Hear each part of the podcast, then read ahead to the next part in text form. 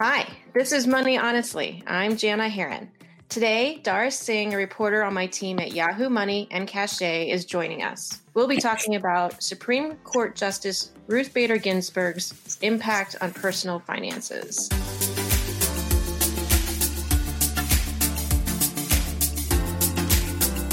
Dhara, thanks for joining us. Thanks for having me. It's been about a week since we got the news that Justice Ginsburg passed away. And so people are looking back on her life as a Supreme Court justice and even before that as an attorney and looking at the legacy that she left behind, which is huge. But you specifically wanted to look into the personal finance aspect of it, since that's what we do here. So, what are some of the things that you found? Sure. So, for starters, just as a background, a lot of the coverage kind of has been Ruth Bader Ginsburg being a champion of women's rights, but honestly, she was a champion of just equality overall for all genders and all races.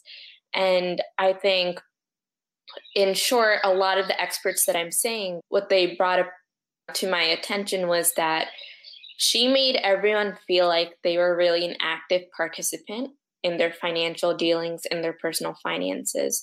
So, just to start off with, I think the, one of the earliest cases where she really made an impact was during her time at the ACLU, where she was there. She was the co founder of the Women's Rights Project, but she tackled a brief for a case. It was called Reed versus Reed in 1971. Here, a woman blamed her husband for her son's suicide. Sally Reed and basically, due to the Idaho law, she wasn't able to manage her son's estate. But Ginsburg and another colleague, they wrote a very powerful brief. And that really contributed to the case actually turning in Sally Reed's favor. And from there, it really paved the way for women having, you know, equal access to housing, have equal access to estate, just like any male counterpart would. Wow. Okay, so that was one of the earliest examples that you found where she really just made a a difference and started to pave that way for women and and like you said for even others to have more control over their own financial trajectory. And so one of the things you did say is like she did go it wasn't just about women and didn't she have some impact by actually taking on a case where it was the man who was being discriminated against. Yes, she did. Actually, this was an interesting case. It was, it's called Weinberger versus Wiesenfeld. So basically, there was a man by the name of Charles Moritz. Excuse me if I'm pronouncing that wrong, but he needed to claim this tax deduction for his mother. But the IRS at the time said that he can't he can't have these claims because not only is he unmarried, but he's a male. And usually, what it had worked was if you were a female, and let's say you had basically lost a son or whatever, then you would have um, access to these benefits. It was interesting. It's like you read a lot of cases where women are prejudiced against, but this time it was actually a male figure. So by the time she represented this man, and when it went to the Supreme Court, all judges actually favored, and it was unanimous, and they all favored in Moritz standing. And they said that basically the Social Security Act of 1935 did violate the right to equal protection in the Fifth Amendment, just that distinction alone about the tax deduction. And this portion of the amendment did state that no person can be deprived of life, liberty, or pro- property without due process. So basically, that due process was applied to the Social Security Act. And from there, it was ruled that a man can claim these benefits. Okay. So that's interesting because you think of her as, like you said, a champion of women's rights, but it's actually really just she's a champion of the law being applied equally to everyone.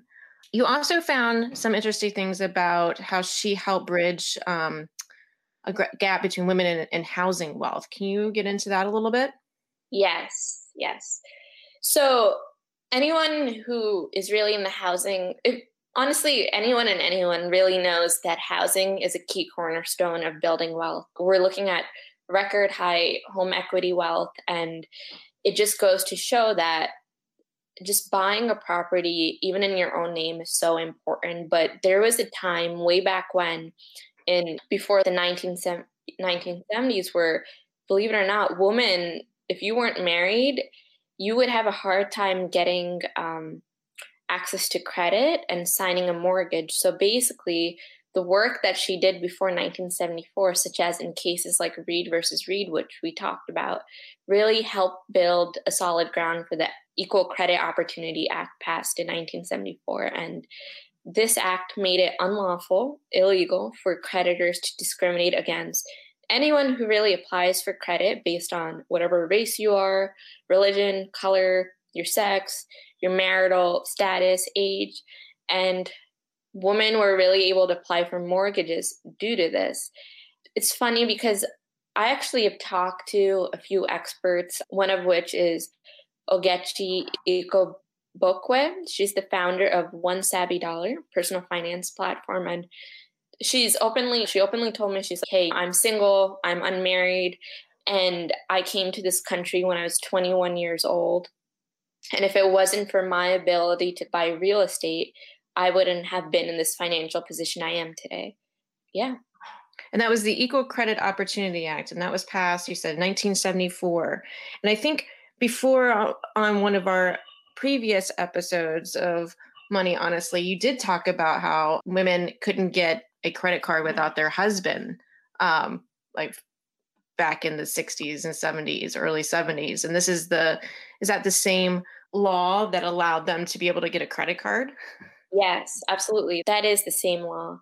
And it's very, it's interesting because if you think about it today, especially we're in a pandemic and a lot of people have lost their jobs. Uh, this is common sense, but there might be a time where you might be on shaky ground with your job and you might just want to get extra cash just in case so you take out a cash out refinance and believe it or not if you're if you were a woman back in 1974 and let's say this act never came into being you wouldn't be able to tap into your home's wealth or anything so yeah, you can, this law really, this act really helped you getting a mortgage, really helped you getting a credit card, and it really helped you opening up a bank account without a male figure near you. And it also helps you build credit, which is also something that's really important to have a good credit score and be able to eventually get good a good mortgage with a low mortgage rate if you have a good credit score so really just is the foundation of your financial life. And it's just amazing that before 1974, women didn't have access to doing that. Yeah. And I just think of myself too. I'm just like, just being there, like I have a couple cards myself, and I can't imagine just going into a bank with my brother or my dad or oh god significant other. It would just one, it would be take up too much time, and then two, it's just I just I can't imagine what it must feel like to not feel that equal and have control over your financial future. And so Ginsburg's earliest work just showing that there's uh, inequality in the way laws are applied, especially when it comes to finances, really helped make this law happen. Really just put that foundation together so that, hey, this is a problem, right?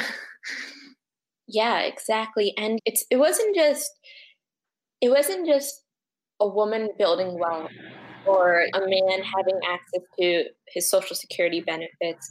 He also paved the way for earning potential in so many ways for women to through different court cases. One of the court cases was United States versus Virginia in 1996. So basically, by this time, most of the schools in the United States, if not really all besides this one, um, were were equal, where they were males and there were females, but the Virginia Military Institute in 1996, it was still an all male college. And basically, there was, she wrote this majority opinion for that case that stated that it's a constitutional gender equality is a constitutional right and so the admissions policy for the virginia military institute violated the equal protection clause of the 14th amendment. Basically in a nutshell this clause says that really those in sim- similarly situated areas must be similarly treated. And she also made this point that there are a lot there's a lot of generalizations about the way women are but what was appropriate for maybe a woman couple years ago from society's eyes no, no longer justifies denying opportunity to them especially as they have tremendous talent and capacity to grow. And we're really seeing the benefits of this now because in an interesting turn of events actually more females are attending college than men are. That's true. That is interesting and then you also said, or you found out that as a Supreme Court justice, she also looked at, oh, she presided over a case that touched on equal pay. Is that right? Yes, yes. This is really this was this one was very interesting. So it's so funny. It's like I have a I know a local Goodyear shop just around where I live. So it's like now whenever I'm gonna see that, I'm gonna remember that case. In 2007, Ledbetter versus Goodyear. So there was a woman called Lilly Ledbetter, and basically she had worked in she had worked at Goodyear for like literally close to more than a decade, close to two decades actually. And she had just discovered that her male colleagues were getting paid more than her. Now, the interesting thing was that Goodyear tried to from their perspective on the lawsuit, they were saying that, well, Ledbetter's complaints don't matter because she filed them after the 180 day complaint window they had, which is silly because even as RBG said, and what RBG said in that case, unfortunately, they did rule against Ledbetter and the court didn't turn in her favor. But Ginsburg wrote a great dissent just saying that, well, Ledbetter wouldn't have known in real time that she was being discriminated against, and pay discre- discrepancies are usually hidden from employees. Right. Yeah, and it's one of those things. It's interesting because equal pay is just an issue that's still out there, and we've seen since 2007 moves to make it more transparent. Like people are putting their pay online and things like that so that people have a better idea of whether or not they're getting paid what they are worth. So that's still obviously an ongoing issue. So, given everything that you found out about Ginsburg, what is your big takeaway from this? I think the next time anyone goes to apply for a credit card, apply for a debit card, maybe even sees a Goodyear next to them. Um, with, no, with no offense to Goodyear whatsoever, because I'm just remembering the court case. But anytime anytime you see you have a credit card in your hand, especially if you're a woman, you're just gonna remember that literally privilege privileges this were just paved by so many women before you. And and you should just be thankful that you're not in that you weren't living that time period where you had to again get a male figure to come with you to get this get these financial opportunities. And also it's just you just think about like today you have so much opportunity to build wealth too and definitely something we shouldn't uh, take for granted. For sure because it's better if everyone can build wealth and be participants in the economy rather than just white men for example. Yes for sure for sure Thank you, Dhara, for joining us today on Money Honestly. And thank you, everyone, for listening. Head over to Apple Podcasts and leave us a five star rating and review. We'll see you next week.